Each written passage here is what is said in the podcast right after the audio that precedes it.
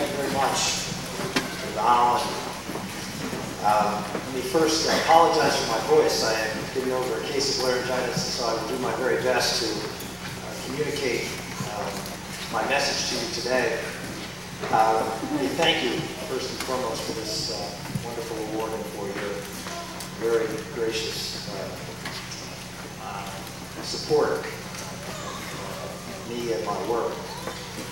I was sitting here listening to Mr. Lane and to Cardinal Dulles and felt very much like Edward Everett at the uh, dedication of the battlefield of Gettysburg. Uh, Abraham Lincoln having just spoken the Gettysburg Address, and he was to be the main speaker. No one quite remembered Edward Everett, and I suspect your classmates will long remember Mr. Lane's address and Cardinal Dulles, and hope to add in some small way to, to what their tremendous comments were. First and foremost, congratulations to the graduates. Congratulations to moms and dads for your guidance, for your love and support of your children. Congratulations to the friends and family who are here today and who are the inspiration for, or in many cases, support for these graduates here today. And also congratulations to Christendom College for providing an atmosphere where these students could seek knowledge, truth, and purpose. Commencement means beginning. You're beginning a great engagement, one between the life of the mind and the life of activity. After today, you will put all the ideas that you have been wrestling with here at Christendom into action. And the world will be a different place because of it. Hopefully a better place. I hope this ceremony does not mark an end to your education. I hope that you will continue to work the work of understanding the world and man's place in it, as well as the work of understanding history and your generation's place in it. Christendom colleges have provided you better than, frankly, countless other universities in the United States. A genuine foundation, one based on objective truth, but it will now be up to you to build on that foundation through your continued commitment to your faith, wherever that path may lead you. Josef Pieper famously observed that leisure is the basis of culture. And the Greek word for leisure, remarkably enough, is shul, school. Now, I know in the past four years you do not believe that you have been living the life, life of leisure, as you have crammed for tests and pulled all-nighters. But that is exactly what you have had. You've had school as leisure time because you will now have to make time for reading. You have to make time for thinking, for reflection, and most of all for prayer. You'll have to take personal responsibility for the continued nurturing of your mind. The greatest men and women of Western tradition all agree that if you do not set time aside for contemplation, if you simply get caught up in the rat race of hectic life here in America, you will be no use to anyone. While I freely admit I fall short of taking the proper time to nourish my mind, I attempt to do so through spiritual direction, reading, including spiritual reading, and regular retreats. For most of you, this commencement that we're celebrating then is the beginning of mature adult life, the life of free citizens called to be part of the greatest country in the history of the world. What a great opportunity. And of course, you are at the same time challenged with the same challenge faced by every generation of Americans prior to you, and that is to leave the country better than where you found it. In this case, I celebrate this commencement because I have the confidence that the intellectual and moral virtues that you've developed here at Christendom have truly prepared you to take up this great cause. I now just use the word fraught with controversy in America today, virtue. The fact that this word can scarcely be spoken in public without inviting sarcastic recriminations from many circles is an excellent measure of the challenge you and we all face in our country today. I was reminded of this in a very personal way several weeks ago, when both activists within and outside of the press distorted an interview that I gave on a recent Supreme Court case. In my remarks on this particular case, I tried to articulate the nature of marriage, the good of marriage. In a few short, short sentences, I tried to summarize the considerations of philosophies working in a tradition stretching back to at least Aristotle, the tradition of natural law. The natural law tradition is not a religious tradition in the sense that it was based on divine revelation. Rather, it's a tradition philosophical reflection on the nature of human beings, the kind of creatures we are.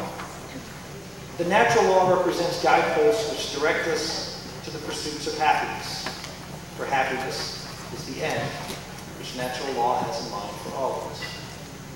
Yet now the very act of referring to this tradition, of upholding, or dare say making any defense of the moral consensus of every civilization in human history, is often characterized as hate speech. What is truly regrettable is that the situation is the worst in the very place where this discussion was centered for hundreds of years, the university. Where are the cries where are the cries from that one time the centers of the pursuit of truth? For tolerance, for diversity, when it comes to ideas, or when it comes to taking the side of the traditional family. This is an especially serious matter for Catholics. Our social teaching holds that the family is the fundamental unit of our society, not the individual, not the group, not the collective. No, the foundational unit which Catholic social teaching is based. For many generations, Catholics were viewed with suspicion in America. For Catholics in America, my family included, the breakthrough came with the election the presidency of John F. Kennedy. But at what price did we earn this breakthrough? President Kennedy promised that his faith would have no effect would have no effect on his decisions as president. Faith, in effect, he was saying that his faith, would, his decisions would be unguided by his conscience. Only now, two generations later, all Americans of faith see how a grave, grave price was paid.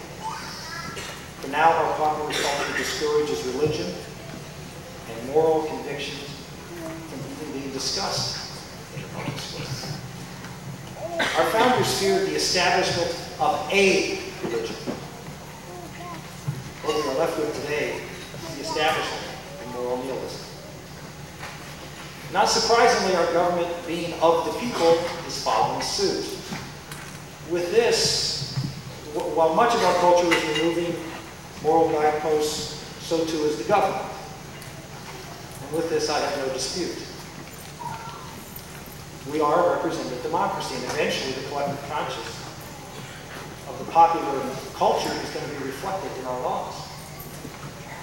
My concern is the usurpation of the United States Supreme Court by the United States Supreme Court of the people's right through their elected representatives to decide these crucial moral issues and the resulting dulling of our collective consciousness. And that this vital of who we are and what we're about is being moved from the living rooms of America into the courtroom. A lack of focus and clarity about the larger aims of life and about the larger aims of our country's institutions is never helpful. This is especially true in the world since September 11, 2001. We cannot afford a good-natured ignorance about our moral, economic, and political traditions. We need to summon the moral strength to create a civilization of peace and justice and, of course, of love. Now, this is where you come in. I believe of all the great gifts God has given to the young, the greatest of these are energy, idealism, and rebelliousness. That's your parents' laugh. As we have seen, these gifts, like all gifts, can be used for good or for evil. And as we've seen over the past three years, they can be used, shall we say, sparingly by our young people. I want to challenge each and every one to be a rebel. To be a rebel. To rebel against the popular culture. Your task will not be easy. You must overcome the temptation of silence. The temptation of silence in the face of frequent hostile common opinion.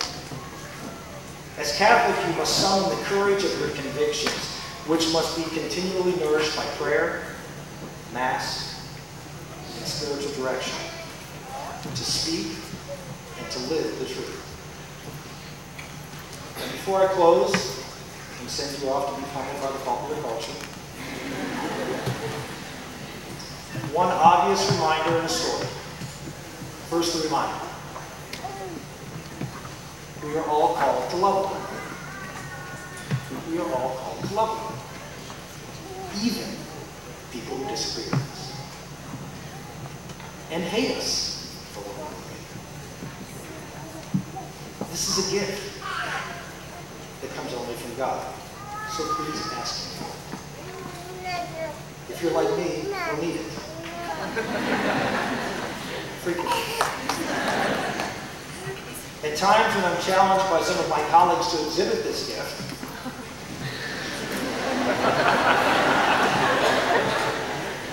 I recall the words of St. Thomas More to his daughter Margaret as he sat rotting in the Tower of London, awaiting execution based on false charges brought by former colleagues in the government of England.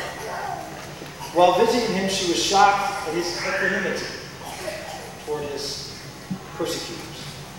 And he said to her, quote, I bear no malice or evil will to any living man. For either the man is good or he is wicked. If he is good, and I hate him, then I am.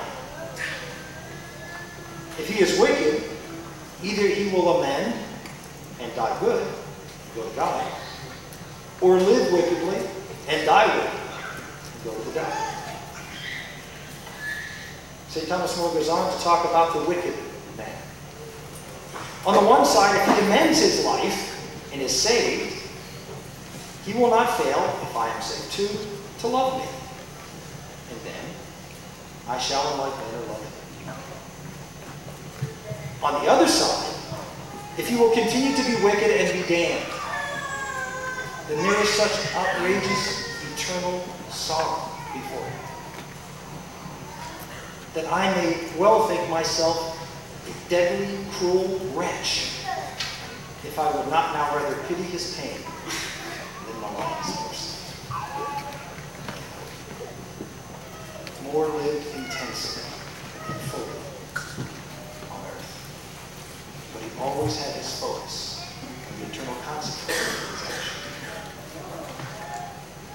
One more point in the story. In your rebellion against the culture, in your rebellion against the culture, God does not call on you to be successful. He calls on you to be faithful. And let me give you a story. President Donald talked about the debate on partial birth abortion. Back in 1998, we were attempting to override the president's veto. He agreed to this was his second veto on partial birth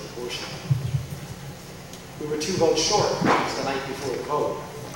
We had been debating the issue all day. It was 8 o'clock at night. The Senate was closing down.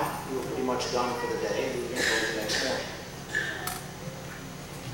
But there was something inside me that said, you know, I really had more to say. Now, no one was in the chamber except the poor soul who had to sit preside, to preside over the Senate. But I felt that I needed to say more, even though no one was there to listen. So I went into the cloakroom and I called my wife. She picked up the phone as I heard the children screaming in the background. I said, honey, I, it's late, I know, and, uh, but I really feel like I need to stay here and finish this debate. Said, as she always has, she would support me, of course, take whatever time. So I went back to the floor, and I told the presiding officer, I said, I'll only be a few more minutes. Well, about a hundred minutes later, I finished. And we closed up the chamber. I went home. And the next day, we lost. Didn't change one vote. But a week later, I got an email. The email was from a man, a young man, your age, at Michigan State University. And the email read as follows. On Thursday night, I was zapping through my television with my girlfriend. We were sitting watching TV. And I came across you standing on the floor of the United States Senate, a picture of a baby that you had beside you. And so we decided to listen for a while. And as we listened, you talk about this procedure called partial birth abortion and these children and the impact. I noticed my girlfriend. And I said to her, what's wrong? And she said, I'm pregnant. And I have an abortion scheduled for tomorrow. I wasn't going to tell. But I'm not going to have an abortion. There is now a little girl who's four years old, who was adopted by two loving parents. To the world, I failed. To the world, I failed. We didn't even know. God was faithful. And so it will be with you. I was blessed with that young man, know. For I may have never known. But what I believed must be is God. Finally, you are no doubt familiar with President Kennedy's great inaugural exhortation. Ask not what your country can do for you, but what you can do for your country. You may not know that it was actually an echo from a talk given in 1843 at Dartmouth College by great Catholic philosopher Orestes Brownson. I want to close by again congratulating all of you, your parents, and your incredible achievement. By reading in full Brownson's words, upon which I ask you to reflect on this beginning day. Quote, Ask not what your age wants, but what it needs. Not what it will reward, but what, without which, it cannot be saved. And that, go and do. And find your reward in the consciousness of having done your duty. And above all, in the reflection that you have been blessed to suffer somewhat for mankind. May God bless you. God bless you.